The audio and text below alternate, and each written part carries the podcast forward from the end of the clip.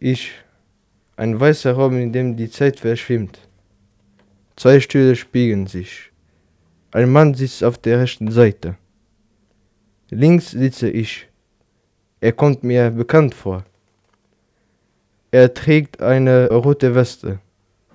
Seine hellblauen Augen bringen mich dazu, ihm zu vertrauen.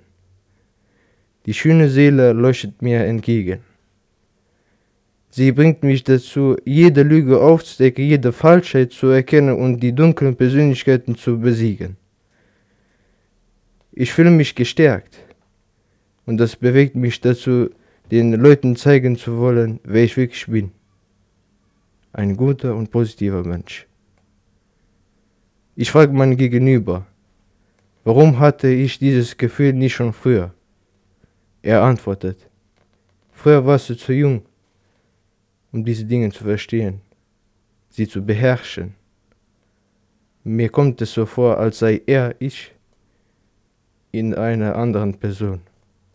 Das ist seltsam.